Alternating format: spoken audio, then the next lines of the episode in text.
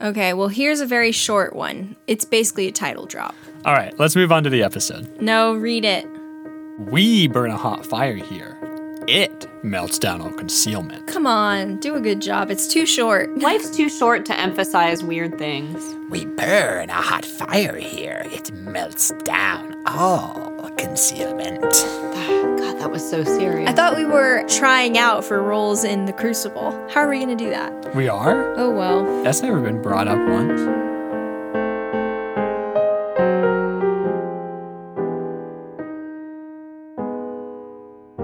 Hi, everyone. Welcome to Fire the Canon, the podcast where we read the books in the Western canon and decide if they belong or not. Let me introduce you to our first host, Rachel. Hi, You want to say something, Rachel? I'm Rachel, the first host of the podcast, Of this podcast, in fact. of this podcast. what title am I going to get? Oh, whoa, J- Jackie, I haven't introduced you yet. Oh, Don't do it at all. Okay. She doesn't deserve it after that fiasco.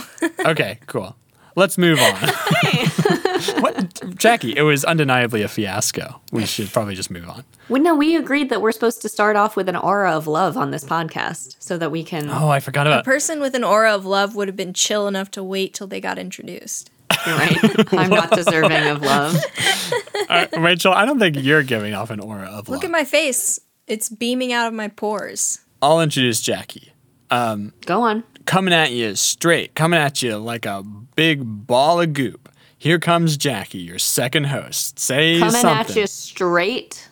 How does a ball of goop do anything straight? What do you mean? How does it? I guess I'm. I guess I'm Jackie. Hi, welcome to Fire the Cannon. I'm the ball of goop. I think I said like a ball of goop. this is starting off poorly. She's like a ball. of In this episode, we're going to give you all our secret recipes for magical potions. Yeah. Who wants to start? Wait, are we also going to have to drink these potions after we say them? Mine's not drinkable. It's not a liquid potion. How could that be? Potions are always liquid. I guess I could suspend it in water. well, what do you know about it, Thea? What do I know about potions? What do you know from potions? Yeah, you're acting like you're the potion master here. Potion Master. That's a good title for an episode. Maybe this episode. Nah, Eh, they're gonna think we're talking about Snape. Is he the potion master? Well, then they'll listen. Okay. Something somewhat familiar. I gotta click on this. Tricking them. Remember Alpiner? we can't get anybody to listen unless we trick them. Oh yeah. Um, do you guys want to know some classic potion ingredients? I got these from the Worst Witch Wiki, yeah. Okay. the WWW. It's the worst wiki, or it's a wiki for the worst witch. The Worst Witch Wiki. That's just Jackie making a judgment. It's your judgment.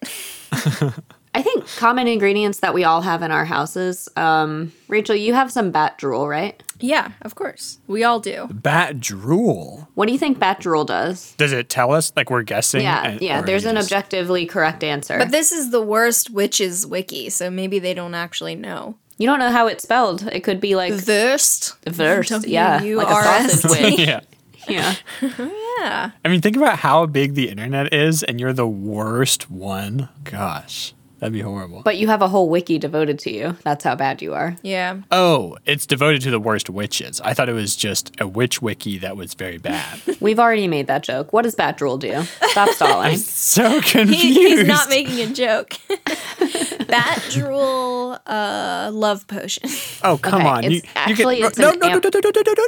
It allows you to uh, see in the dark or hear in the dark. It allows you to hear in the dark. Bats cannot see in the dark, famously. well, that's sort of true. It's an amplifier. So, you know, like bats amplify their senses, it makes the spell more powerful. Ooh. oh, that's all it is. okay. maybe I'll add that to my recipe. That's all it is. Have you ever tried to milk a bat of its drool? No, that's what I'm saying. It's like you you milk the drool, and then that's all you get from it. It just amplifies. Well, I feel like it should be called an intensifier, not an amplifier. okay. An Okay, call it intensifier. that. It also specifies that you can conjure a magic fire, but you have to use one firefly only. And it specifies that if you use a whole jar, that makes real fire. Mm-hmm. Mm. What? You don't want real fire, you only want a magic fire. What's the difference? Mm-hmm. I fail to see how a, a fire that starts because of a jar of drag of fireflies is not magical. I think I do want a real fire, a real magic fire. You can't have both. It's either magic or it's real. There's also something called frog gloop. Frog gloop. Gluke, Frog gloop. gloop. Coming at you straight from the worst witch wiki.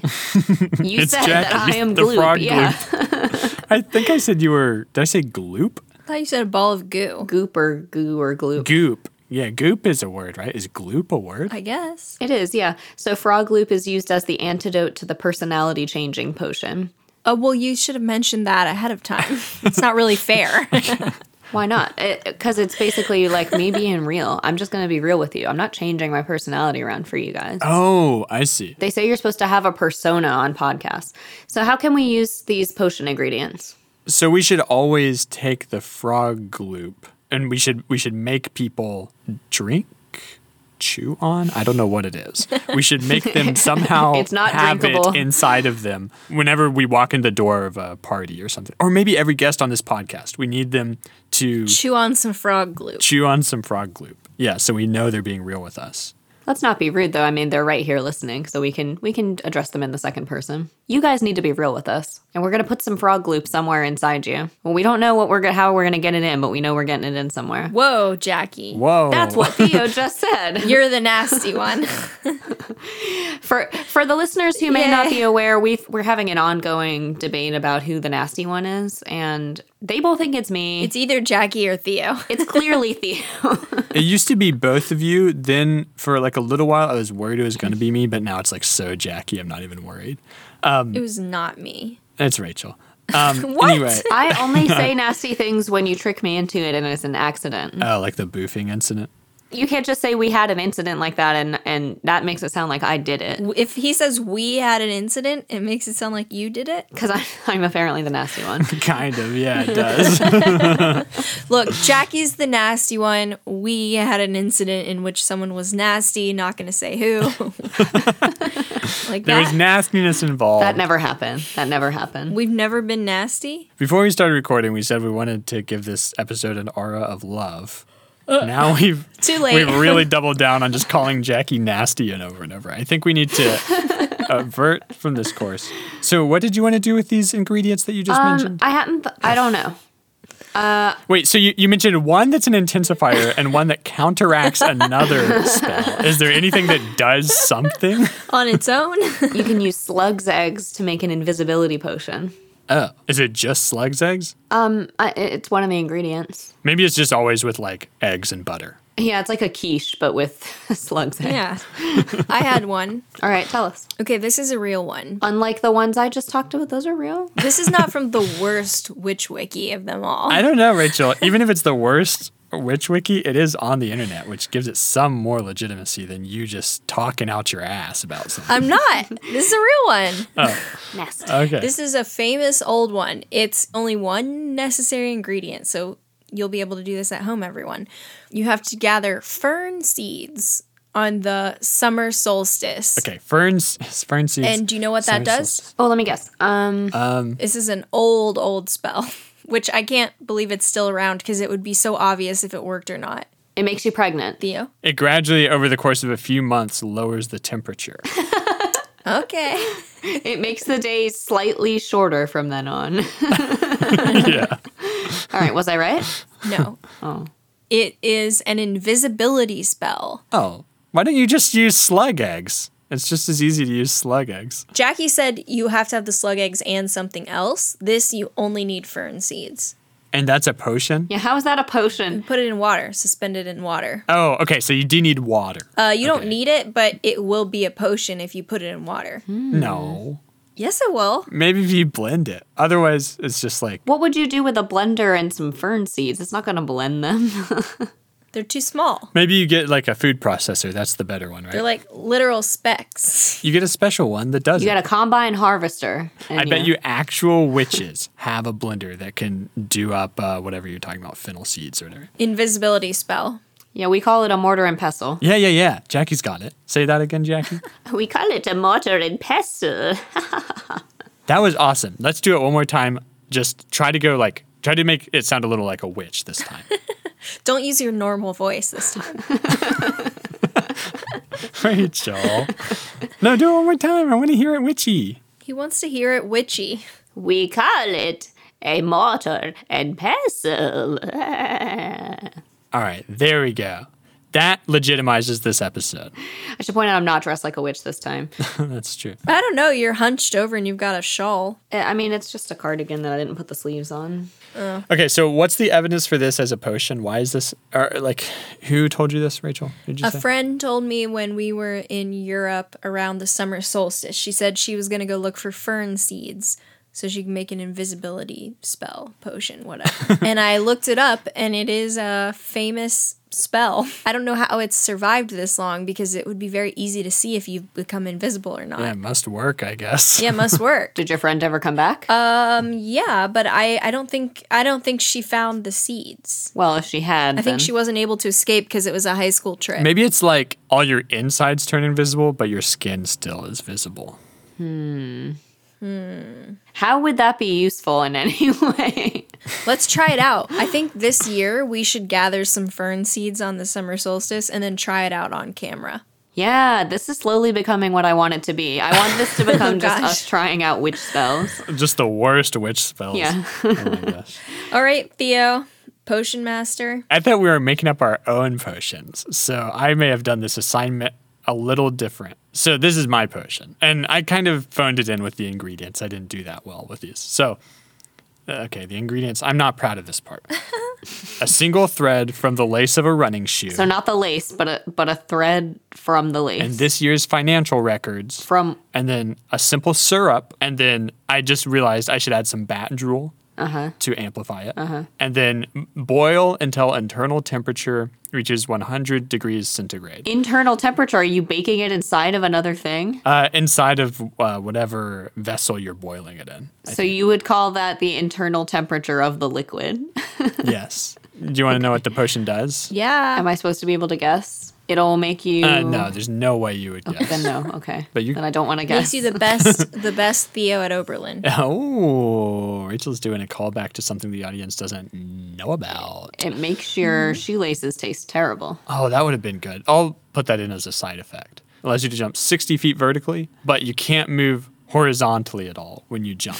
This sounds like a terrible video game cheat. You're not allowed to move horizontally at all or you're unable to. It just doesn't work. Like, even if you run and then jump, you're just going to go 60 feet up in the air and then back down. And there's one other stipulation is that you can only do it at prom. So the only purpose to be impressive. This reminds me of when Madeline and I were kids. She didn't just little kids like trying to come up with stuff but not understanding the basic concept. So my sister would sometimes like pick something up and say, "I think this is a clue." And I'll say a clue to what? And she'll just say, just a clue. Yeah. I'm like, you have to, you can't just have a clue. You have to have a mystery you're trying to solve. And I would get so frustrated at her. 'cause She's like, it's a clue. She'll find out what it's a clue to later. We're not trying to solve anything. not yet. Do you think there are any people who write mystery novels who just come up with the clues first and then figure out what the mystery is after? Yeah, I think I don't there know. are. S- okay, so then Rachel asked, so the only point of this potion is to be impressive? Yeah, to impress people at prom. I don't think it's that impressive. To do 60 feet into the air? Are you kidding me? Wow. Hard to impress. No, if I was at prom and somebody started running and then shot 60 feet straight into the air, I wouldn't think, wow, what a great skill they have. I think someone just murdered them. Like, I wouldn't know. Like, I. Really? They come back down, you know. You're also allowed to talk, so maybe you could say, I'm not being murdered as you jump. How do they come back down? Are they lowered slowly back down, or do they It just fall was a 60 jump. feet to the How ground? do you normally come down? you you fall. Yeah, yeah, yeah. Yeah, but it's totally fine.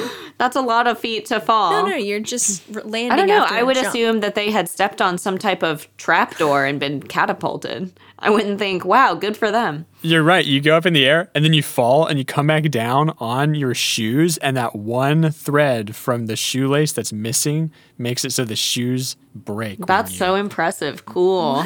But you're totally fine. Except your legs are broken. I guess maybe. why? They don't have to be. I don't know why you should be able to magically go up, but not magically come down. Well, he didn't include that in the spell. He didn't include the the frog gloop or whatever. Put it in. it's too late. We got to do another potion for the magic fall. we'll come up with that one later. And you got to make sure you put just as much bat drool in each one. Uh, otherwise, Mm-hmm. Yeah. it could be bad. Hey, because probably without the bat drool, your jumping potion would have just been like, you could jump, it doesn't do anything. Like, you just jump the normal amount. It's the bath rule that's really the key ingredient. It's just a potion that lets you jump. It's a potion that prevents you from jumping horizontally. oh, and then you bat drool it, and then And you're, then you bat rule it, and then you can just jump higher, but still not horizontally. Yes. All right, I don't think anyone's going to want to listen to this. Why don't we jump into the episode? Uh, okay, so this should probably be a pretty quick episode because this act is actually quite short. Wouldn't you say, Jackie? Yeah, I mean, it's got a lot of words in it, but it's pretty easy to summarize. People yell at each other. People are trying to prove they're innocent. We're going to give a little more detail than that. Now we're done. episode over. All right, join us on Facebook. At- Yeah. All right, so this starts out in the Salem Meeting House. This is Act Three, and where we left you guys was at the end of Act 2 Um, at the at the end of the last act, John Proctor's wife Elizabeth was taken away after being accused as a witch by Abigail. And now they're in the courtroom, and there's court being held, and then there's this little anteroom where the rest of the people are kind of gathering. And Rachel, take it away. Uh, Giles Corey bursts into the courtroom and is yelling that Putnam, you remember the Putnams from Act One, They suck. he's concocted this whole thing to grab for more land. Can you remind me who the Putnams are? They're the rich people who had a bunch of babies die. And one of their daughters is one of the ones who's accusing people of witchcraft. Okay. And they previously were in a fight with the nurses and John Proctor about who owned a piece of land. So they have some motive to want to be witching people away. And can you explain to me why you've been saying that Giles Corey? You're Yeah. not going to find out why he's you amazing. explain- nope, nope. You don't get to know right now. Act four. Oh, okay. Act So four. isn't it enough to know that he's a buff 83 year old for now? Can't that tide you over? well, and he goes ham in this in this act. I mean, there's just a lot of Yelling. This I thought was a very exciting act. This would have been very stressful to watch in person. I've never seen the play, so I was just imagining it. Oh, you've got to watch it. Well, here's something kind of funny. So it starts out, and you can hear off stage Martha Corey, Giles's wife, saying, I'm innocent to a witch. I know not what a witch is. And then they say, Well, how do you know then you're not one then? And it's like, Oh, watertight logic. Like, how do you know you're not one if you don't know what it is? Whoa. she says, If I was a witch, I would know what a witch is. Maybe. There's so much circular logic here. yep. Giles Corey comes in and is saying, I have evidence. I need to show you my evidence that she's not a witch. And at this point, we have a few people that you should know about. I hate to say it, Theo. The judge for the proceedings is named Hawthorne. Okay. And there's also a deputy governor named Danforth. Deputy governor. Yeah. Danforth and Hawthorne are the two guys from out of town. Okay. And you remember Reverend Hale was the demonologist from before. Demonologist. And Paris is the local preacher that Proctor doesn't like. Ah. Right. Right. You're just saying a lot of like, oh yeah, yeah, demonologist, sure, yeah, of course. but I don't know if it's really if it's in there. yeah, I know the the pewter candlesticks and everything. Oh, nice. Okay. At this point, all of the guys that I just mentioned go into the anteroom that Jackie talked about with Giles Corey and Francis Nurse to try to figure out what's going on. And while they're in there talking, we find out, for one, that Rebecca Nurse was convicted of witchcraft and sentenced to death earlier that day. Then at this point, John Proctor and Mary Warren come into the room. And John Proctor says, I've got evidence. And there's a lot of arguing about like the evidence that they have and if they should be allowed to say what it is and all and like why do you have this evidence? Is it just to overthrow the court? And it's just very weird. Like y- you would think they would want as much evidence as possible, but they clearly don't. It was a stressful, stressful act for me to read As a lawyer, as a person. It is stressful. Well, you get the feeling that like Arthur Miller maybe spent a long time like in some kind of like endless loop on the phone with an insurance company because that's what this reminded me of. Like, like trying to cancel your cable. yeah, and they're like, "Okay, we'll cancel the cable if you give us your credit card number." And you're like, "I'm not giving you that." So he they keep saying, "Well, tell us the names of the people who give you this evidence." And so he gives them a list of 90 names that they had signed to like to say Rebecca Nurse is a good person. He Yeah, so they didn't want to give up the list of the 91 people who signed it, but then they're asked for it, so they do, and they say, okay, well, arrest all these people. Yeah, bring him in to talk. Yeah, so then after that, they keep asking, well, if you have evidence, tell me who gave you the evidence. And then they're saying, well, no, because you're going to put them all in jail, so I'm not going to tell you. And then they say, well, if everybody is such a good person, then they have nothing to fear from the court. So that's kind of, it. it's very um, circular. It's just, yeah, very circular logic. yeah. But so when John Proctor came in with Mary Warren, he tells them that Mary is willing to testify that she made up all of the stuff that she claimed before and also that all the other girls were making it up too. And the judge is shocked and asks if Proctor told anyone else in the village about it. And Reverend Paris, who really doesn't like Proctor, is, is he's a huge asshole this entire act. Why, I don't, why is he even there? They should have just thrown him out. He's the local representative of God. I don't know. but you have Hale the demonologist there. his niece is the main accuser and his daughter was you know the first one who was afflicted i don't know Well, he should have been in the courtroom with his niece then, but he's just hanging out here. he's nosy Yeah, so the deputy governor, Danforth, is also a real asshole, and he's just very power trippy. So every time that they try to defend themselves, he thinks they're overthrowing the court. and john proctor says i don't want to overthrow the court i want to free my wife Yeah, and he says, Is there any defense I can give that isn't overthrowing the court? And basically, the answer is not really. he gets in trouble because he says he doesn't want to overthrow the court but you remember the warrant officer who was at his house earlier john proctor like ripped up the warrant for his wife's arrest and was like damn that court and so the warrant officer's like i have to tell you he said this Yeah, he was like, No, no, no, I like the court. I don't I don't have any desire to undermine the court. And Ezekiel Cheever says, I, ha- I gotta tell you, he did rip up the warrant and he said, Damn the court. Oh, come on. Who is this guy? He keeps saying like I have to tell you these Warrant things, but I ripper. don't think that he is a bad dude. But he did say this. Uh, Sorry, I'm distracted because Theo just said it in that voice where he said, but Twitter Shirt ripper. from the Catcher episodes. It's from Kung Pao. Okay. When they are these two guys, they're doing martial arts, and then one of them rips the other's shirt, and one of them says, "Shirt ripper." Okay. Well, I only so knew it good. from butt twitcher, so that's now what that makes me think Oh wow. but Twitcher, of. So who I feel like everybody has an Ezekiel Cheever in their life. explain. Cheever seems like he's not actually trying to get them in trouble. It seems like he actually believes in the court and that if you're innocent, if you are innocent, you'll end up fine. And because he thinks that, he keeps telling on everyone.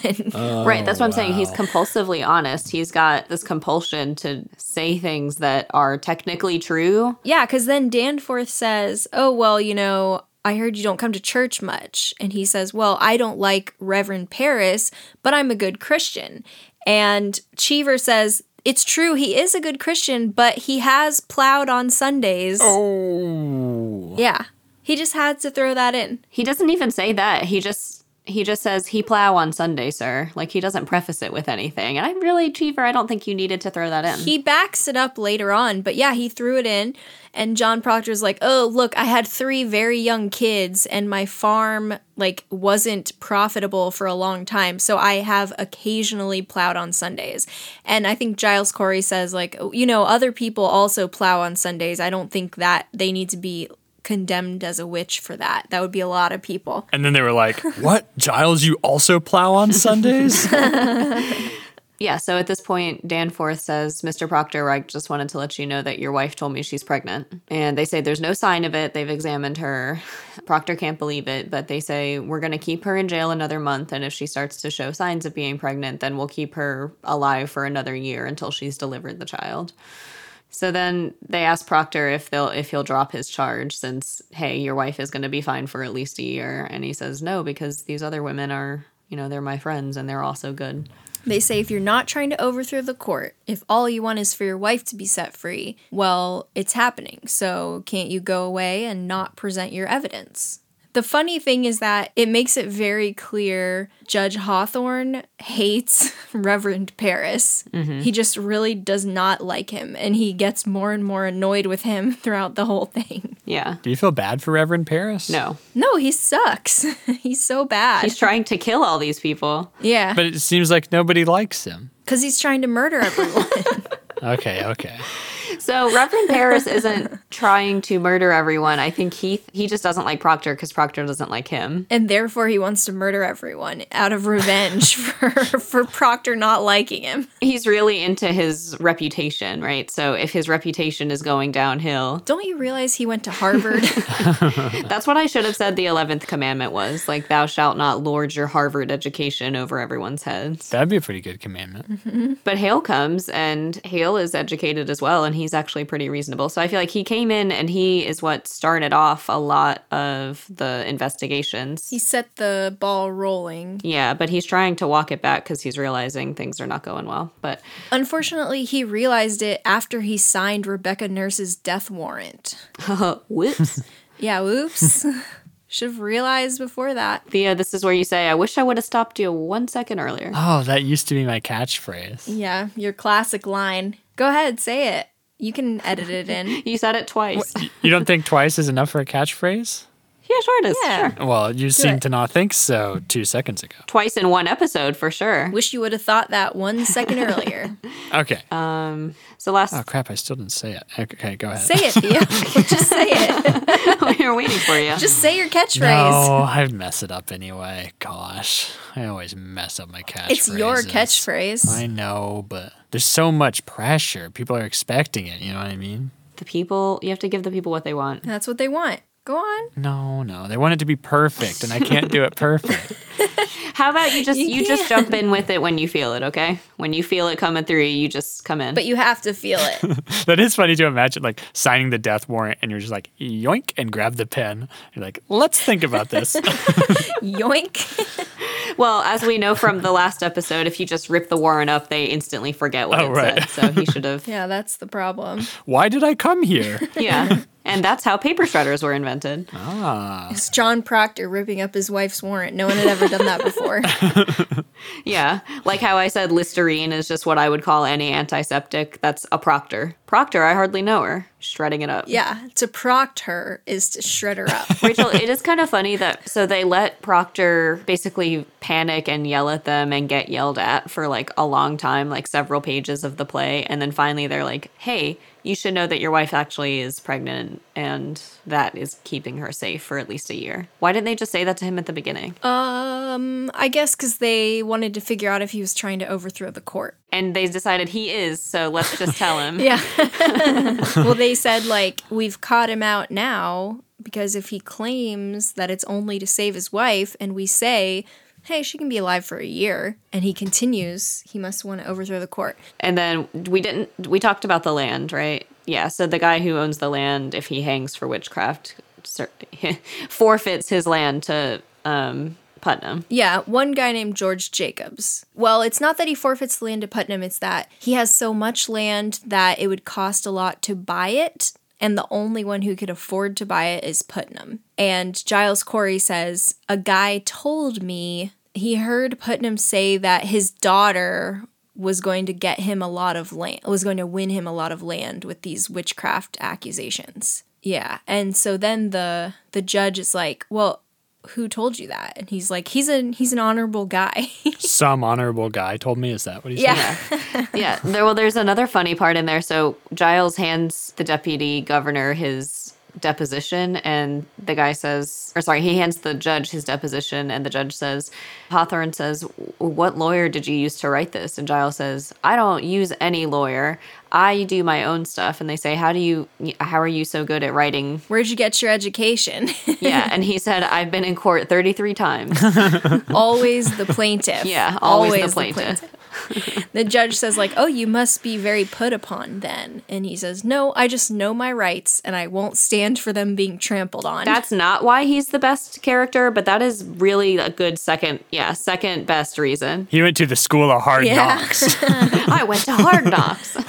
that explains why john proctor wasn't upset that he had just been sued by giles corey because he knows his he knows his rights and he always wins. He- well he doesn't always win but he always takes people to court and surprises them with his literacy. Yeah. yeah, Which is why it's funny that the whole reason his wife is in trouble is because he said she likes books. Weird, huh? Yeah, how weird. But he tells them the judge is like, You have to tell me who said this thing to you.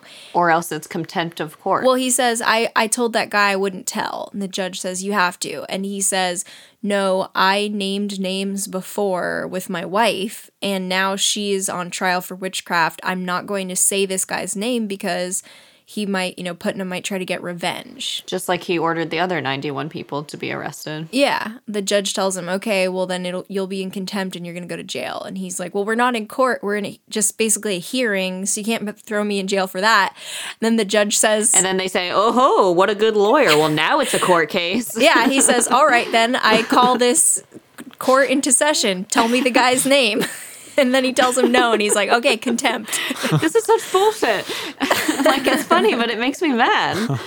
Yeah, Like, why do you think that? But why do you think that Arthur Miller put that part in? Like, why did he have to have it be not a court case? I guess that just makes it extra ridiculous. Part like was he seeing like similarities in the logic of like the Red Scare? Is that I guess so. The McCarthy hearings. yeah? I'm I do wonder how much is from like the court transcripts and stuff and how much is the is you know McCarthyism. Yeah. I don't know. And how much is him just saying, "Oh, that would be a good play." Well, there weren't any transcripts until the judge declares that whatever room he happens to be standing in is a court.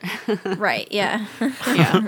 they do bring Putnam into the room to say like, "Hey, uh, this guy says that you're just literally like slaughtering your neighbors so you can own their land. What do you have to say for yourself?" and of course, he denies it. Do you think it would be uh, like really moving if we did build a time machine and we brought all these people into the future so they could play their roles in Arthur Miller's play? Well, Abigail would have been 11 years old and she would have said like, "What? have an affair with this guy?" I would take them to the future just so they wouldn't get killed. I wouldn't it wouldn't be to make them act out what happened in their lives. Sorry. Yeah, somehow you're a little more virtuous than I am. Somehow. yeah, so they bring in Mr. Putnam, and just like Rachel said, hey, Giles Corey says that you're trying to murder your neighbors for land. What do you say? He says, it's a lie. And then they turn to Giles and say, Mr. Putnam says that you are lying. What do you say to that? And he says, a fart on Thomas Putnam. That's what I say to that. Oh yeah. I wanted to tell you. Whoa! now that guy has court experience. Yeah. Giles Corey That's what I was going to make my Zoom name. Oh my gosh, that should have been the theme of this episode. farting on things. A fart on you, a fart on you. A fart on Thomas Putnam. Oh no, I was gonna do a fart on both of you. Oh, okay. Go ahead. but what a ridiculous how is this how is this deputy guy being helpful at all it's like what do you say it's a lie he says it's a lie what do you say what do you think i'm gonna say to that of course, I'm gonna say fart on him. like did they have that word in 1692 yeah, it's probably a pretty old word. how let's look it up How old is the word fart? they actually had fewer words, so people said it more often. yeah like that was probably used for a lot of different things oh wow the first known use is in the 13th century Yeah, makes sense. Of course it's from the German. there are root, root words in uh, old high german old norse danish sanskrit and greek Wow, fart has a long, storied history. So that happens. That's pretty funny. So then they send for Abigail because Mary has testified now and given the deposition that all of the girls were lying. oh, wait, before we get to her coming in, um, it's very clear that Mr. Hale is starting to fight back against it.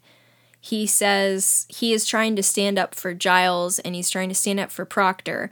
And he's telling the deputy governor, listen, it's understandable that they don't want to tell you the names because there are a lot of people in the country who are afraid of the court. And then there's this little back and forth where Danforth, Danforth is saying, Well, that means everyone's guilty. Are you afraid of the court? And Hale says, I'm only afraid of the Lord, but there Gosh. is fear in the country. He says it, it doesn't follow that every single person can be guilty. Right. He says just because everyone is accused doesn't mean that everyone is part of this plot to topple Christ. And then Danforth starts yelling about how anyone who's uncorrupted couldn't possibly be afraid of the court. And then uh, Giles Corey attacks Putnam and yells that he's going to cut his throat and kill him. Wait, like physically attacks him? Yeah, he, He, jumps lunges at him. at him but gets pulled back. and Proctor pulls him back. Like he was like, "This is my moment." He says, "I'll kill you yet." I mean, I think it, it just exploded out of him. I don't think he was actually thinking, I'll be able to kill this guy. I think it was like, he's overcome by anger. And but they keep saying like just he's old, he's old. You have to forgive him. yep. So at this point, this is when Proctor says, So Mary Warren is crying. And John Proctor says, Look, remember, God says, as long as you tell the truth, you'll be fine. But if you lie, your soul will go to hell. So go on and tell the truth now. And this is when she tells the truth. And finally, well, okay, at this point, Hale and Danforth have like a Yeah, I dick wanted to measuring talk about this contest part, yeah. about who has sentenced more people to death, basically. so Hale Hale says, "Do you remember that I've signed 72 death warrants?" And Danforth is like, uh, "Yeah, but do you doubt that I'm also good at justice?" And he's like, "No, I don't doubt that." yeah, I've also signed a lot of death warrants. Yeah, and Hale says, I'm really not comfortable with the fact that I signed Rebecca Nurse's death warrant this morning. He says, My hand shakes as if with a wound. And Danforth Danforth shows his log- logic yet again and says, Mr. Hale, Another logic trap. another logic trap. He says, Witchcraft is ipso facto because it's an invisible crime. Only two people or two sides can know about it, and that's the witch and her victim. And he says, Well, we can't count on the witch to come in and accuse herself, so we have to trust the victim. And if they testify, then they testify, and we can't trust anyone else because no one else knows. So Hale was saying we should have a lawyer come in and help out John Proctor with presenting his evidence. And this is when Danforth says, Well, since only two people could ever know about witchcraft, what could a lawyer possibly help with? like, we don't even really, What? like, what's the point of having other people to testify because we have the victims right here? I mean, he's he's not he's not wrong.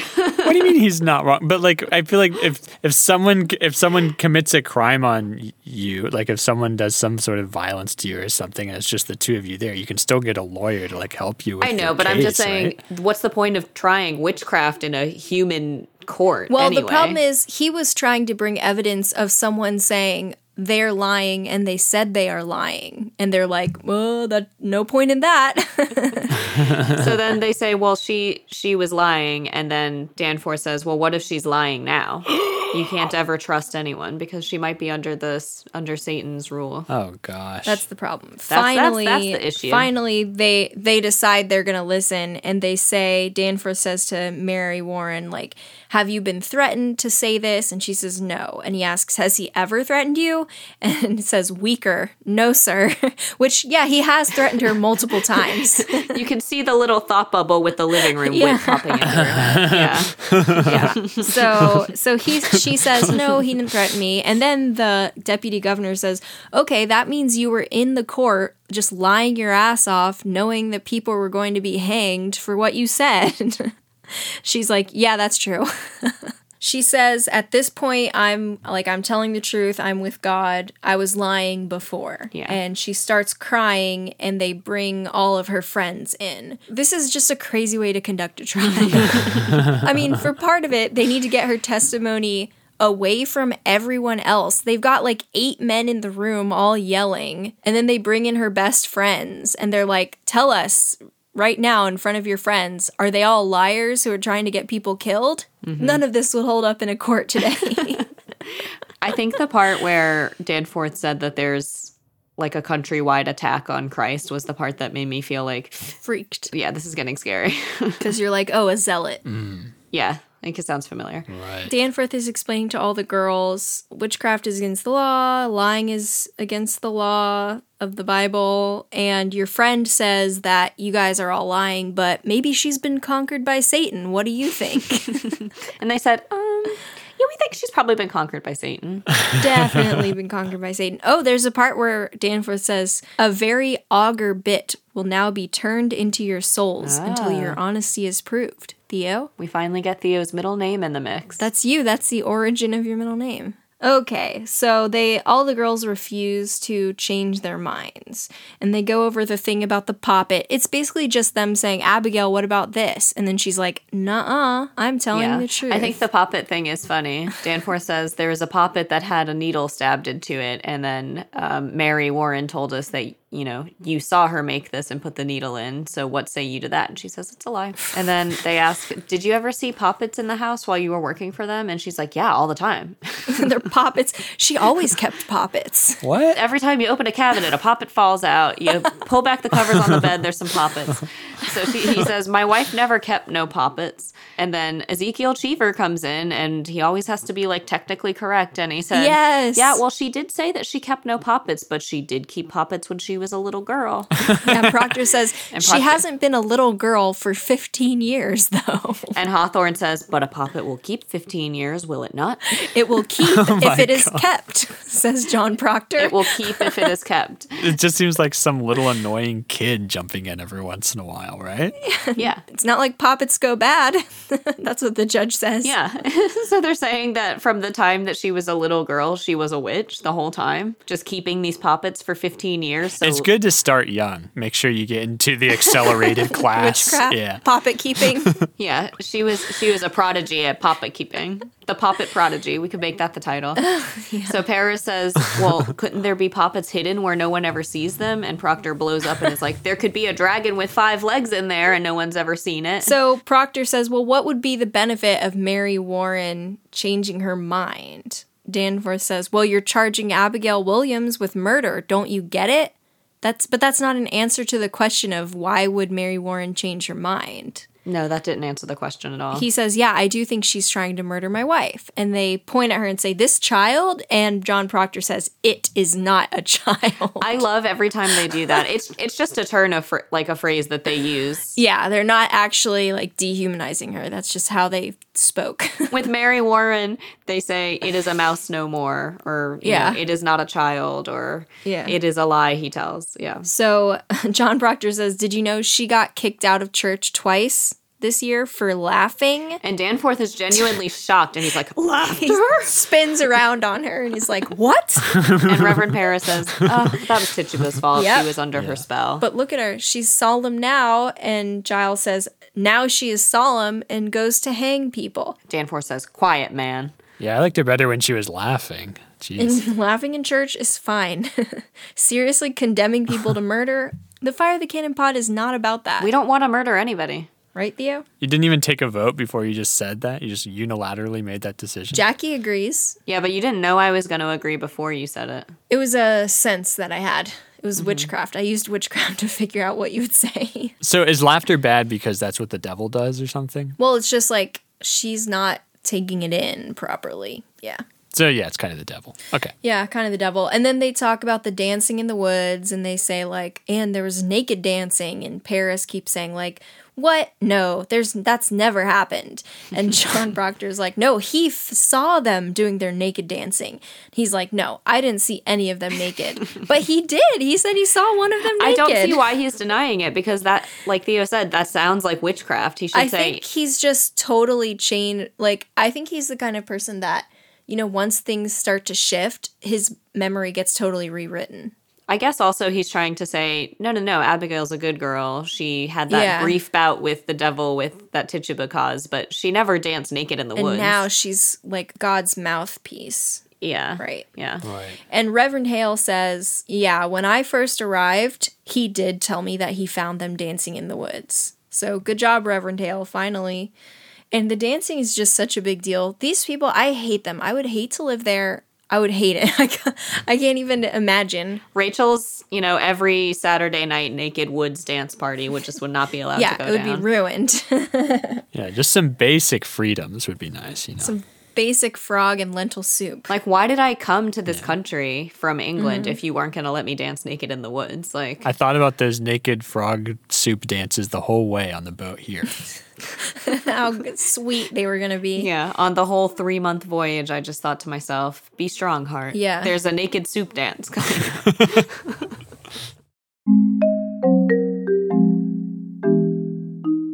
Hi, everyone. This is Theo, the producer, jumping in during the edit. If you want to support this podcast, you can find us at patreon.com slash fire the cannon. At Patreon, you can become a monthly supporter. For $3 a month, you get access to all of our bonus content, episodes where we discuss Goosebumps, Moonstruck, Yu Gi Oh!, Gen Z, lots of different stuff. Your support helps us create a high quality product. We use it to buy gear and software, and we've also begun using it for advertising to try to get more listeners. So we really appreciate you all becoming patrons and helping this podcast grow. If you aren't able to give right now, you could still help us out a lot by leaving us a review on Apple Podcasts. Spread the word to all your family, friends, and anyone else you know who might be trying to overthrow the court. Lastly, you may notice that later in the episode, I say Jackie won last episode's Wizard of the Day award. That may be confusing, as you probably recall me winning the award. The explanation for this is simple and sincere. At the time of recording, Jackie and Rachel had not heard the final edit of the previous episode. So I lied to them, saying Jackie won the award, in order to buy goodwill, allowing me to win the Wizard of the Day award again. All right, sun above, spells below, I'm a wizard, and back to the episode we go. Okay. Um so they're going on- back and forth with Mary Warren saying like, "Well, we felt her in court when she was having a fit and she was cold and she was passing out." They're like, "She's just doing it. It was pretending." So the the judge says, "Oh, she was pretending to faint before. Uh let's just do it right now then. Like show us how she's able to pretend to faint." She's like, uh, I can't do it. I, I don't have the sense of it now. And they're like, aha, if you were able to pretend before, just do it, girl. Yeah. Come on. John Proctor's like, Mary, would you faint, please? Yeah, So seriously. she like closes her eyes and goes, Yeah, no, I can't do it. Uh, can't do it. Yeah. I'm just not in the mood. What? well, I imagine she got caught up in everything that was going on with all her friends, you know? well, and that's what she said. I, I'm having trouble understanding everyone's motivations. Tell us whose motivations are confusing. Why does Mary not want to faint now? She just can't. So she explains, and they say, Well, then you were just tricking us. And she said, No, it wasn't a trick. I thought I saw spirits. And she says, I can't tell you how, but I heard the other girls screaming. And then, like, you, the judge yourself, seemed to believe them. And so I got caught up and Yeah, she said it was only a joke in the beginning, but then everyone started talking about it, and I thought I was seeing them. So she really was. she tricked herself. Yeah. But they say, like, you thought you saw them. Well, what if you actually saw them? She's like, no, no, no. I really just thought it. I didn't actually see them. And they're like, Yeah, sure. So it seems like Danforth is starting to believe her, and Reverend Paris is getting nervous. And he's like, oh, surely you don't believe this lie. Yeah. So then he turns to Abigail because he's again starting to have a little bit of doubt creeping in. He says, I need you to s- search your good little heart because I know you're a good little girl, child. Yeah, maybe you just thought that you saw it. And she like immediately gets super, super indignant and is like, I saw my blood come out where they pricked me with their spirit needles. And I saw this and this. And how dare you mistrust me? And then he backs off and is like, No, no, no, no. I, I don't. I don't. Then she threatens him with hell. Yeah. Wait, what did she say? She says, Let you beware, Mr. Danforth. Think you to be so mighty that the power of hell may not turn your wits? Beware of it. And then she looks into the air, gets this terrified look on her face. They say, What is it, child? What is it? Mary Warren is casting a spell on me. She's got a cold wind It's a coming cold down. wind from Mary. Yeah, Which yeah. there is no fucking way that a witch would do that right then. That's what's so insane to me. I'm like, do they think witches have no control over their powers whatsoever? Or do they think that witches are just like so stupid or unable to think of consequences that they Yeah. just use their powers at literally the worst possible time? Like, who would do that? Attack her in her sleep. So Mary is still in the room. Yeah, she's right there. yeah, they're all in there together. There's all the girls. And yeah, so it's like she can cause a spell to cause like a cold wind on you, but she can't shut you up from accusing you of doing it. Like close their mouth if you're going to do it. Kill them. Just kill, them. just kill these girls. yeah, she doesn't seem Look, if I she is take a back witch- what I said about being anti-murder. Well, if she is a witch, she's not that good at it because all she can do is like turn the air conditioning on. Yeah. So Mercy Lewis is there too and she's Yeah. like, "Ooh, I freeze." I freeze, I freeze. And they're all shivering and Mary Warren is saying like, "Stop, please. Like stop pretending, Abby. Why are you doing this? Quit it. Stop. They're lying." And they keep being like, "Mary, leave us alone. Why are you using your witchcraft on us right now in front of everyone?" Wow. Mean girls. I don't know, maybe because it's March in Massachusetts, it's cold. John Proctor grabs Abigail by her hair and yanks her to her feet and she's screaming and everyone's like, "What are you doing?" And then he says like, "How dare you call on heaven, you whore?" And they're like, "Ah!" Mic Yeah. drop. How does he know she's a whore? yeah. Hey, Theo's turning into Danforth. he says, You will prove this. And then Proctor lets it all out and says, I, I've I've known her I have known her. in the biblical sense. And Danforth says, You are a lecher?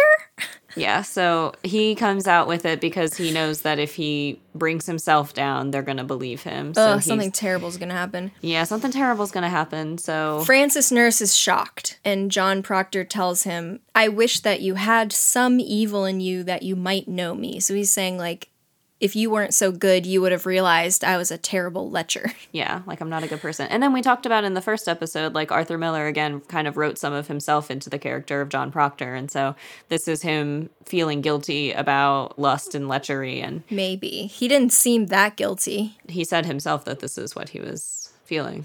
He was in a dark place. He should have felt it even more and not ditched all of his wives the way Rachel's that so he did. mad at him. I mean, would you not ditch your wife for Marilyn Monroe if you were a schlub? No, I would never have put myself in that situation. But also, no, he had multiple young children with her. Blech. Also, poor Marilyn. She needed psychiatric care. She did not need to be with this schlub. No, she didn't. The schlub wasn't helping. So they say, What do you mean you knew her? Like, when, where, how did this happen? And he says, In the proper place. Give us all the steamy details. Yeah, really. Picks her, it didn't happen. Yeah. Yes. so he says, Oh, it was in the proper place in my barn. Eight months ago, the last night of my joy. Whoa. And he starts to almost cry and says that God sees everything. My wife is a good woman and she saw what was happening, and that's why she put her out of our house. And because she, Abigail, is so terrible, she thinks to dance with me on my wife's grave. And he says that what she's trying to do now is just a whore's vengeance. So they say, The way to test this out. And they say, Okay, so Proctor, your wife never lies, right? And he says, Yes, she's never ever lied. Yeah, because he had kept talking about how his wife was so good and never lied. Oh, one other good line from John Proctor before we do that. He says, He says, I have made a bell of my honor. I have rung the doom of my good name. My wife is innocent, except she knew a whore when she saw one. That's that's her one flaw. She knows he whores. needs to quit calling her a whore. If he's a lecher, she should just be a lecher, you know? He, he should be a whore. Yeah. she knows a man whore when he when she sees one. They shouldn't be using different terms, I guess, is all I'm saying. Yeah. So they come up with a clever plan, right, Jackie? Clever, clever plan. They say, "All right, well, let's bring in the woman who never lies." So you turn around, John, and you turn around, Abigail, and neither of you is going to look at Elizabeth. And we're going to ask Elizabeth, and he says, "If she says that she turned Abigail out of her house for being a harlot, then Abigail, your head's going to roll basically." Yeah, we'll believe her. So they say, "Why did you dismiss her?" And she says, "She dissatisfied me." Oh, God. And they say, "How?" Like, why? and she's like looking at Proctor, and they're like, ah, ah, ah. She says, Look, at the time I was sick, my husband's a good man, and she, dot, dot, dot. And people are like, Go on. And then she keeps having like more dot, dot, dots. And then finally she says, I came to think that he fancied her, and so I kicked her out. And they ask, Did your husband turn from you? like, did he actually cheat on you with her? Yeah. She says, He's a goodly man. They're like, So he didn't turn from you Suspense. she starts to look at him, and then Danforth grabs her face and says, No, look at me. Has he ever committed the crime of lechery? Is he a lecher? And she says, no, sir. Oh, gosh. She is such a liar. Well, Oh, come on. They remove her, they carry her out, John Proctor yells, No, tell the truth. I've already confessed it. and she says, oh, God. The door closes. wow. And this is when Hale jumps in again to try to help out. And he's like, No, no, you don't understand. Like, it was a natural lie for her to tell. She just did it to protect her husband. It's very clear to me that Abigail is trying to work private vengeance. And from the moment I got here, I thought that John Proctor was like an honest man, and I believe him. So bring her back in. And he also says, I've also always thought of Eliz- or Abigail as being false. And then he, Abigail cuts him off as he says this and starts going, "Eh." that's what I imagine her saying. She starts screaming and staring at the ceiling and yelling that there's a yellow bird that Mary has turned into a yellow bird that wants to attack her face because Mary's jealous of how hot Abigail is. wow. And the whole time Mary keeps saying like, "Abby, stop. Why are you doing this?" Abigail keeps talking to the bird and she says, Oh, Mary, changing your shape. I cannot stop my mouth. It is God's work that I do. Wait, but there's not really a yellow bird. No. No, there's nothing. She's just staring at nothing and being like, uh oh, look, there's a bird that Mary turned into and it's going to pull my face off. Why didn't she pick something scarier? Like, uh oh, Mary's a oh, a, vulture. yellow, a little canary. How sweet. yeah. But so the other girls start freaking out too and saying, oh no, she's stretching her claws. Don't come down and hurt me. Don't hurt me. Yeah, stay away, Mary. Okay, so Abigail is kind of like the leader of the group. Mm. Yeah. Definitely the leader. Conveniently, every time things start getting tough for her, she sees something. So it starts that whenever Mary says something, all of the girls, they just repeat what she says. And then Danforth is like, Get your spirit out of them. Why are you forcing them to copy you? And she's like, I'm not. And the girls are like, I'm not. What would be the benefit of a witch to do that? You know, if you could put your spirit in the girls, make the girls say, Mary's not a witch, we were lying, yeah. right? I guess so. This Right. is just so dumb. What witch would do this? So Mary, it's clear now she's being pressured by Danforth saying like, "Where did you get this power?" And she's like, "Uh, uh." John Proctor keeps telling her, "Mary, God damns all liars. God damns liars, Mary." he says, Give me a whip. I'll stop it. Yeah, but he's never threatened her though. well, he's saying he'll stop the girls from pretending there's a bird. I know, but he's always threatening to whip people. Girls, teens. like, does he have any Yeah. other methods of being persuasive? yeah, why not use a cane or something or just Yeah. his regular fists? Why does it always have Well, to his bingies, they're just punch they're those fragile. He does do other things a lot of the time, but it just happens to be that the in the four acts that we see, he just keeps bringing up the whip, and like he sees the play, and he's like, "That's not right. That's a Yeah. total misrepresentation of the weapons I choose." I used other yeah, I don't. I don't use the whip. so wait, I was trying to think. I, I mean, obviously, it would have been efficacious if she had had them say, "Oh yeah, Mary's Mary's not lying. We're lying." What would what would it have been funny for her to have them say I fart on you or whatever Jaws Corey said. on Thomas Putnam? That's what I say to that. What do you think? What would be a funny thing to make everyone say in unison? We love naked frog dances. Naked frog soup dances. Like. If all Mary has to do is say something and everyone else is going to repeat it after her and they're also doing her actions so she like she stamps her foot and says Abby stop it and they all stamp their feet and say Abby stop Yeah. it. Wait, so if she says, "I'm a witch," then they all say they're witches. Uh, well, probably they wouldn't repeat that one thing. Ah, crap. I know. Yeah, ha. It's like a, a Simon says, like, gotcha. Caught you, yeah. Yeah, it's like Bugs Bunny. Finally, so Mr. Paris is like, admit it, you're, you know, like you're working for the devil, cast him out. And Mary is being very pressured. John Proctor like reaches for Mary to say, like, tell the truth, like, don't don't lie anymore. And then she starts yelling, You're the devil's man, John Proctor, don't touch me. Oh, and Paris and the girls are like, Praise God. And Mary says, I'm not going to hang with you. I love God now. And then she explains that John Proctor brought her the devil's book to sign her name in and said that he would murder her if his wife hanged and that he wanted to overthrow the court. Exactly what everyone so, was of worried course, now about. Danforth is furious. yeah, if she had just not said the thing about overthrowing the court, they might have let him go. Okay, well, he's signed the devil's book, whatever, but overthrowing the court. so then she runs to Abby and says, Abby, I'll never hurt you. she is weeping, she's sobbing, she's going crazy. And John Hale's like, She's gone wild. You can't listen to her at this point. She's hysterical. The OG j- girl's gone wild. yeah. So uh, then Danforth says to Proctor, You are combined with Antichrist, are you not? Why even ask him? yeah, like what? So they say, Will you confess yourself befouled with hell, or do you keep that black allegiance yet? And John Proctor, of course, says, I say, I say, God is dead. and River Paris is like, yep, got him. Got, Got him. him. Yeah. Wait, why does he say that? He's, like, He's if, giving I up. guess he's, He's done. thinking, if this could happen, then there's no God. Yeah. But he laughs and says, A fire is burning. It is my face and yours under the boot of Lucifer, for them that quail to bring men out of ignorance, as I have quailed, and as you quail now, when you know in all your black hearts that this be fraud.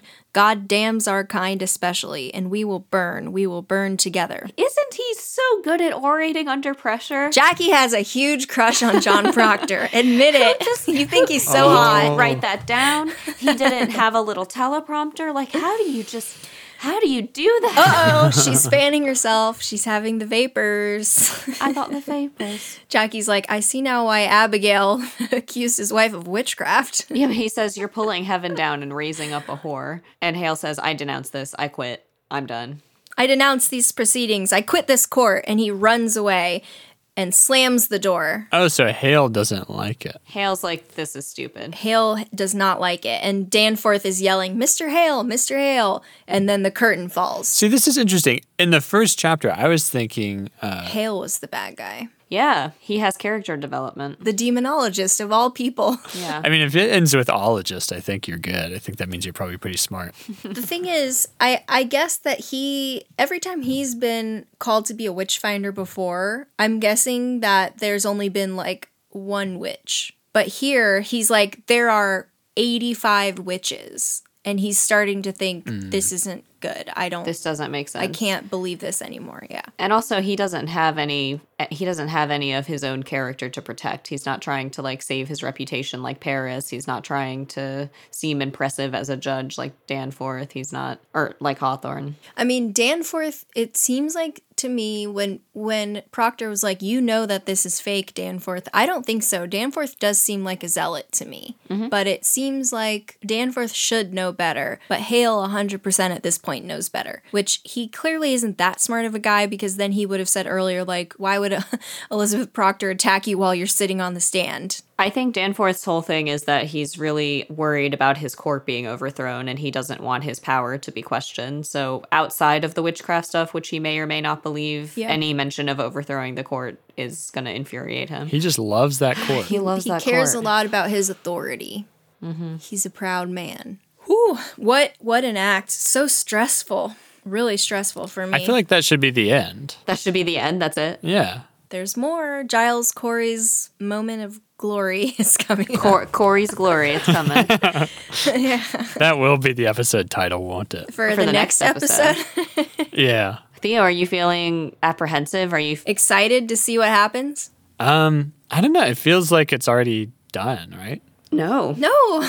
What do you mean? We have no idea what's going to happen. Not a single witch has hanged. Yeah. The proctor's gonna hang. The proctor. Lizzie's gonna hang. Who's Lizzie? Elizabeth. We're not in Pride and Prejudice. Oh, I thought it was a crossover. Charlotte's gonna hang. Hang Kitty. Oh, yeah. hang kitty. Yeah. I guess it is a crossover. I think I may not be remembering this correctly, so if anyone listening actually knows the the true history, you could look it up and tell me. But I think in real life, Martha Corey had some of like she was a little bit independently wealthy. She had a little bit of her own money, and she was Didn't want to put up with this bullshit.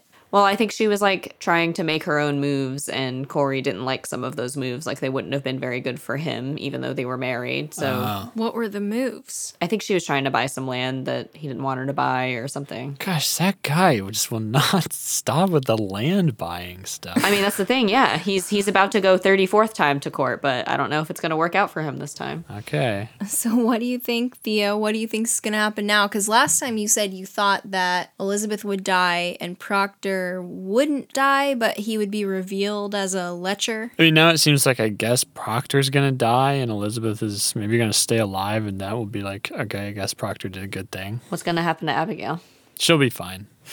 What do you think is going to happen to that little bird? The yellow bird. I don't know. Maybe it's gonna start existing at some point. That, that would be nice. Wait, guys, I'm being handed an envelope. Oh no! Are you going to Steve Harvey this? What's going on? Let me see. Oh, what's in this?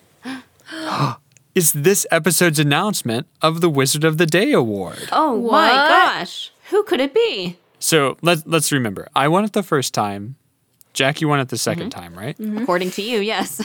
Rachel. Uh, uh, Rachel's still uh, in need of an award, I guess. I should have gotten the award last time for reminding Jackie to press play on her recording before it had gone too long. But Jackie got it because she redid the recording. yeah, that I, that was way more work for me.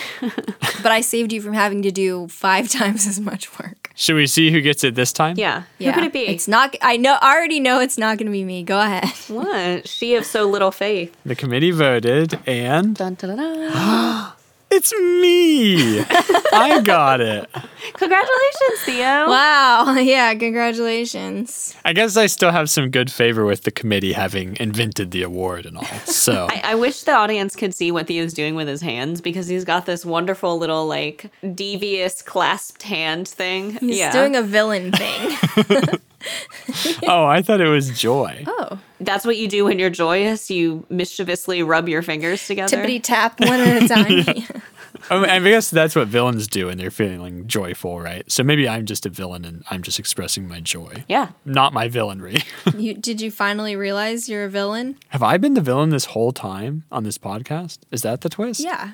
What is the twist of this podcast? We don't know yet. I'm getting tired of not knowing. You're being like my sister with the clue. Like there doesn't always have to be a twist. okay. Oh wait, can I tell you the story of the thing that I did today? yeah. I was hoping you guys would be a little more offended that I won the award again. But anyway, go ahead. I already expected you were going to do that.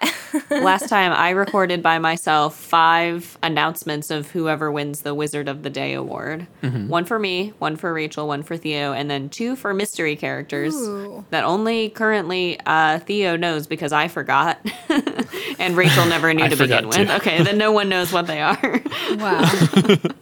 a true mystery. if I don't win it next time, though, I'm going to be mad at you. uh oh, she's smiling. Uh, It's not up to me. There's a whole committee that yeah, decides. there's a committee.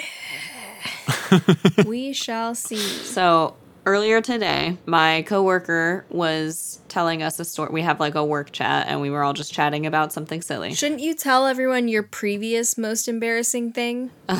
Yeah, because this is probably going to top that. It's really funny. All right, so we're gonna get a double dose. Let's Hold on, go. I got to take a drink of water so I can. Jackie needs a magical potion to avoid things like this happening. Oh, okay. Uh, yeah, because I, I tend to have a problem with this same exact thing happening every time. So I had a group of girls that I was studying for my board exam with, and I never met any of them in person. a study group, you might say. I, I would call it a study group um, of people. You might call them people. They didn't make it official. Anyway, the point is like this was a professional group and we were studying for a big test and I never met any of them before. We were just like randomly matched up. So it wasn't like these were my friends or anything. And we would text back and forth about different questions and whatnot. So I was home visiting my sisters and my family for Christmas and we decided it would be funny if we use the Google robot translate voice, like the Google translate voice to say different nasty rap lyrics because as we've established I'm the nasty one. So I took all of the words to Sir Mix-a-Lot's Baby Got Back and I plugged them into the Google Translate and I made the robot voice read it to us and it was very funny and we all had a wonderful time. End of story, right? No. Later, I went to go copy and paste something into the chat for my study group and what was on my clipboard and what did I press enter on without realizing I had pasted it, all of the lyrics to Baby Got Back. So and the second I did it, like I don't know if this has ever happened to either of you or to anyone listening, but the second that you accidentally paste and send something completely irrelevant to people that you don't know that well, it's like my whole body just immediately caught on fire and I was like, I can't undo this. It's a text message. Well, it's not just that it's irrelevant. I mean, I think there might be some people who don't actually know what the song is. Can you can you say what the first lines of the song are? oh my god, Becky, look at her butt. Right, everybody knows that. It didn't start with I like big butts and I cannot lie. I, I think I put the whole thing in. So yeah, it's got that weird intro, and then it, it goes into oh my god, it just like when you read the lyrics, it's so much worse. I want to get with you and take your picture. My homeboys tried to warn me, but that butt you got makes me so horny. Yeah, But- I don't put that in there. At s- at some point they they start to most people I think would immediately recognize the first line, right? And they Right. would know these are song lyrics. But let's say you got the notification on your phone and it can't show the whole message. So maybe it just shows like I like big butts dot dot dot. Oh my God, Becky, look at her butt. yeah. Yeah. Oh my God, Becky. Yeah. but to just get this like wall of text that Yeah. it must have felt like I was harassing them. Like, why would I do this?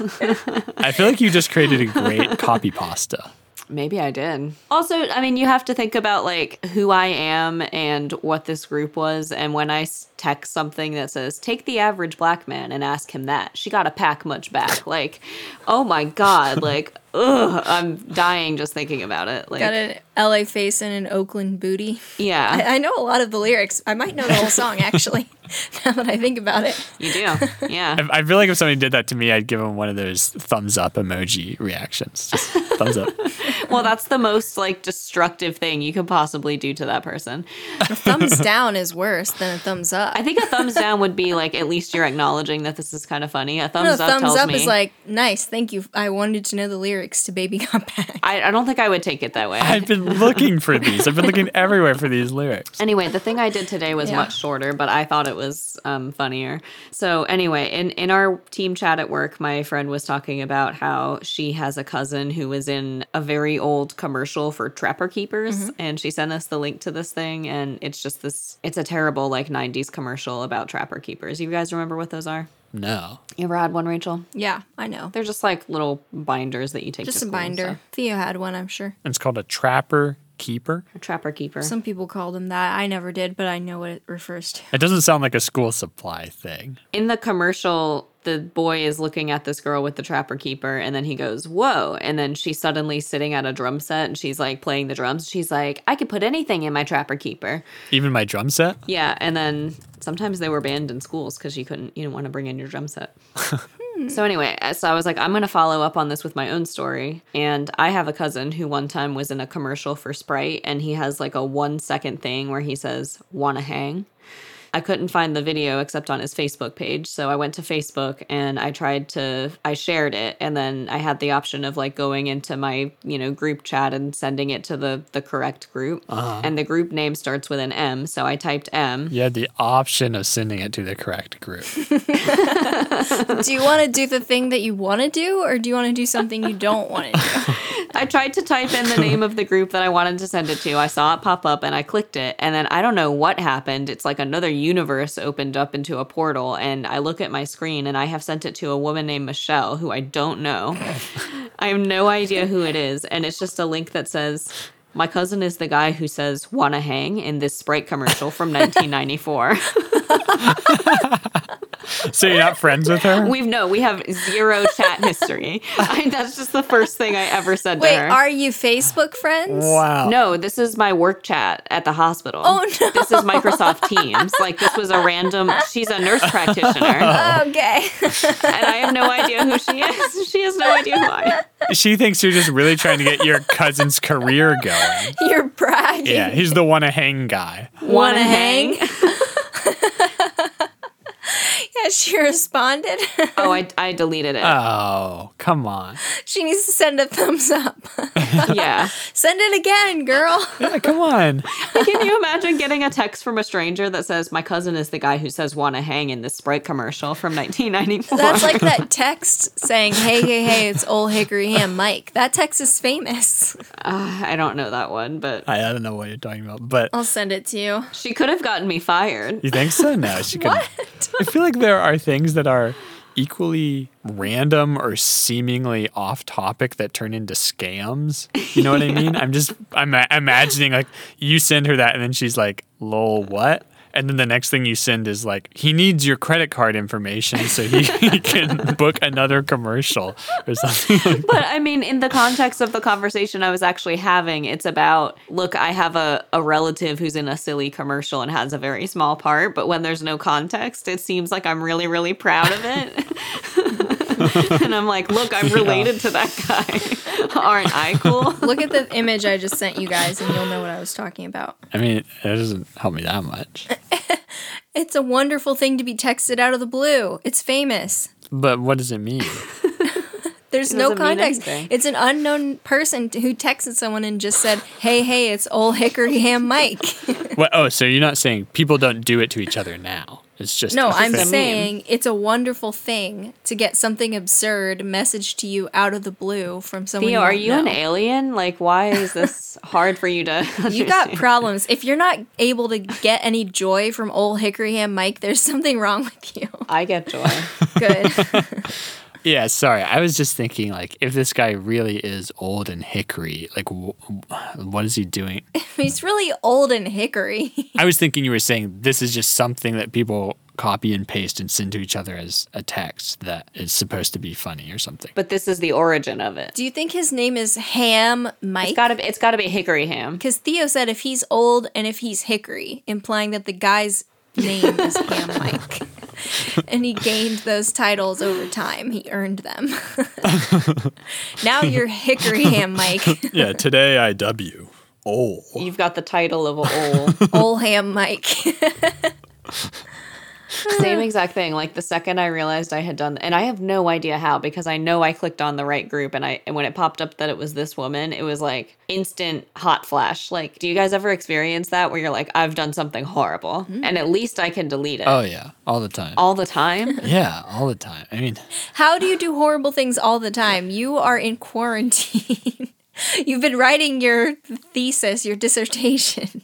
this was like a once every three years level of embarrassment for me. But you you say this happens all the time. Theo would die if he texted the entire lyrics to Baby Got Back to a professional study group. Like, he wouldn't even put his name on this podcast for fear that other composers would know that he's on the podcast. well, he got over that pretty fast. I wonder. I wonder. I, well, I wonder exactly how I would feel about that specific one. you think the composers, you'd be fine with it because you'd be like, it's music. they get it. Yeah, then you could just write after that something like, "Do you guys know this piece? that was music. that was music. You guys like music, right? Have you ever heard of this Sir Mix-a-Lot guy? Have you ever heard of this guy who was in this Sprite ad? The thing I instantly thought about that came back to me was in my senior year of high school, I started doing this wind quintet that was set up by my clarinet teacher. So I was going to be in an ensemble of five people. So I was playing clarinet in it, but there were other people. One of them was an oboist. Who I had never met. So then, for some reason, I thought I found her on Facebook and I was like, oh, she's mutual friends with my friend Louisa. They went to governor school together. And so then I, a- I sent a message to Louisa You're s- oh god, I just I feel like this is going to be bad. I don't. I think I was just like trying to gather intel about this person, this oboist. I was just like, "W- so you went to governor's school together. What do you know about her, or something like that? And then I get a message from Louisa on a separate chat that said, "Theo, did you mean to send that to me and Katie?" So I sent it to Louisa and the other girl. Of course, I didn't mean to do that. And then a day or two passed, and then Katie sent me a message saying something like, Yeah, Theo, we were both in Triangle Youth Symphony together. I played oboe, you played clarinet. And so, like, not only did Thanks I for like, reminding me what I played. well, no, I don't think she said that, but not only was I like Curious, yeah. shown to be like trying to like sneakily get information about this girl. But you should have already had the information because you had known her. yeah, yeah, yeah. I should have ar- already known. Why were you trying to date her or something? Or I, Uh, no, I don't know what I was thinking. I think I was just like, I want to have a good bond with the other members of my ensemble. here's how I start out. I'm so awkward that maybe if I know something about them first, I'll have like some sort of conversation. To- I mean, at least I was just thinking like maybe I could say, "Oh, you know my friend Luisa." You didn't need any intel to be able to say that. You already knew. yeah, I guess so. Well, what if they were enemies? I wouldn't want to mention that. So You could have said, Do you know Louisa X? Whatever her last name is. Oh, is she related to that guy you dated? Instead of saying, You know my friend, Oh, okay. So then if Katie said, Oh yeah, Luisa is my enemy. I hate her, you could be like, Yeah, me too. I hate her. Me too. We have something in common. Good. yeah, I feel like that's the equivalent of like when people used to type their crush's name into the Facebook search bar, but actually don't like post a status of their name. People used to do that, right? Do people not do that anymore? Haven't seen anybody post any Facebook status in a long time. So yeah, not really. Because the way that statuses are set up, it's not connected to your name the way it used to be. Thanks everybody for listening. We have one more episode coming up for our mini series on the Crucible, and it's going to come uh, and cover the explosive last act of The Crucible. the Crucible. it's going to cover the explosive last act of Macbeth by Shakespeare. something totally different. Um, so if you would like to see some of our material that we've posted on our social media, you can reach us on Facebook at Fire the Cannon Podcast. We are also on Instagram and Twitter as Fire the Cannon Pod, and we're actually really ramping up our Instagram and Twitter lately. So hopefully you'll like what we're doing. We're posting like thrice a week instead of twice. instead of like once a month. Yeah. Um, yeah, I know Theo put in a mid roll letting you know this already, but we want to just remind you that it's so helpful if you will remind your family and friends about our existence. Like maybe just type our name into your Facebook status and let them see that you're that you're looking for us. Yeah. Let people see that you're looking for us. It's so helpful. we have some really exciting stuff coming up on our Patreon, and we also are working on our merchandise. So get ready to See it. Get ready to see it. Get ready to wear it. Get ready to stick it.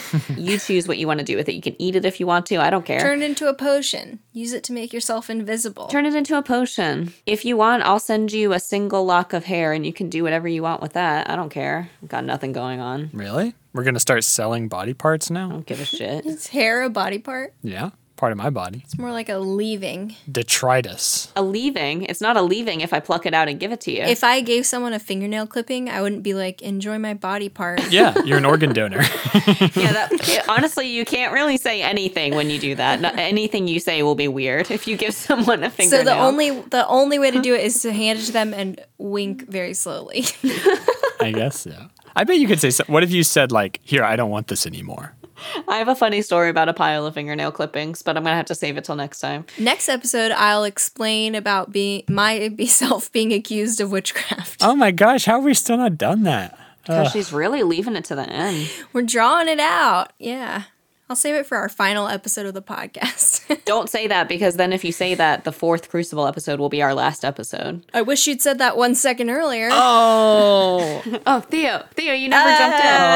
Oh, I wish I had said that catchphrase one second earlier than Rachel did. That was good. That's my new catchphrase. I wish I had said that one second earlier than Rachel did. Yeah. um, so we do have some fun stuff coming up there, and that's patreon.com slash fire the cannon.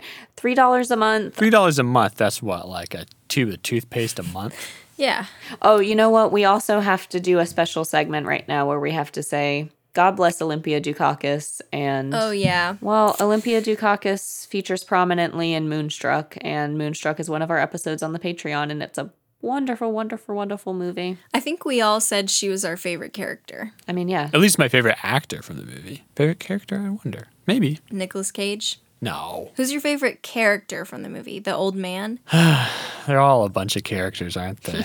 I like that one girl who's like, Chrissy. I love that man. But yeah. Oh, yeah, he likes Chrissy. How did you know what I was going to say before? She, I guess, because it makes sense that you would love her, but she wouldn't be in the movie long enough for you to say she's your favorite actor. I hope that someday one of our favorite actors can become a patron. I thought you were going to say would come on the podcast. it's no fun if they just give us, like, what is $3 from Will Smith if I don't get to meet him? no, we want him to give us like a thousand bucks a month.